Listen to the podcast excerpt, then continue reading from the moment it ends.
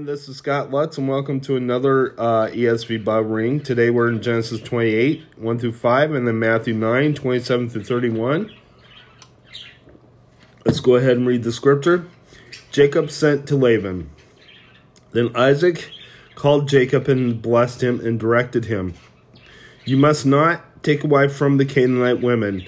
Arise, go to Paddan-aram, to the house of Bethuel, your mother's father, and take as your wife from there one of the daughters of Laban, your mother's brother.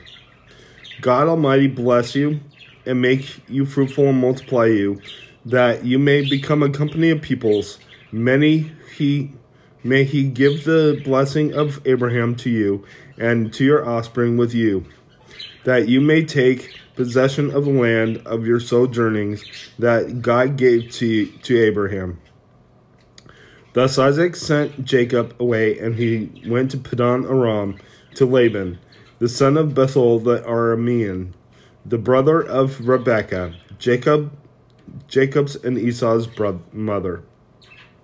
Let's go ahead and head to your New Testament reading.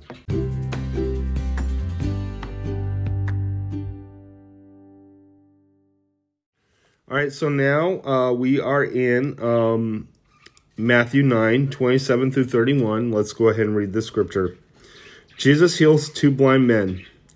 And as Jesus passed on from there, two blind men followed him, crying aloud, Have mercy on us, son of David.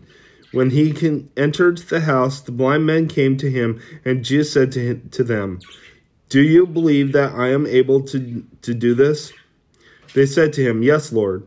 Then he touched their eyes, saying, According to your faith, be it done for you, to you. And their eyes were open, and Jesus sternly warned them, See that no one knows about it. But they went away and spread his fame through all that district. Let's go ahead and close in prayer.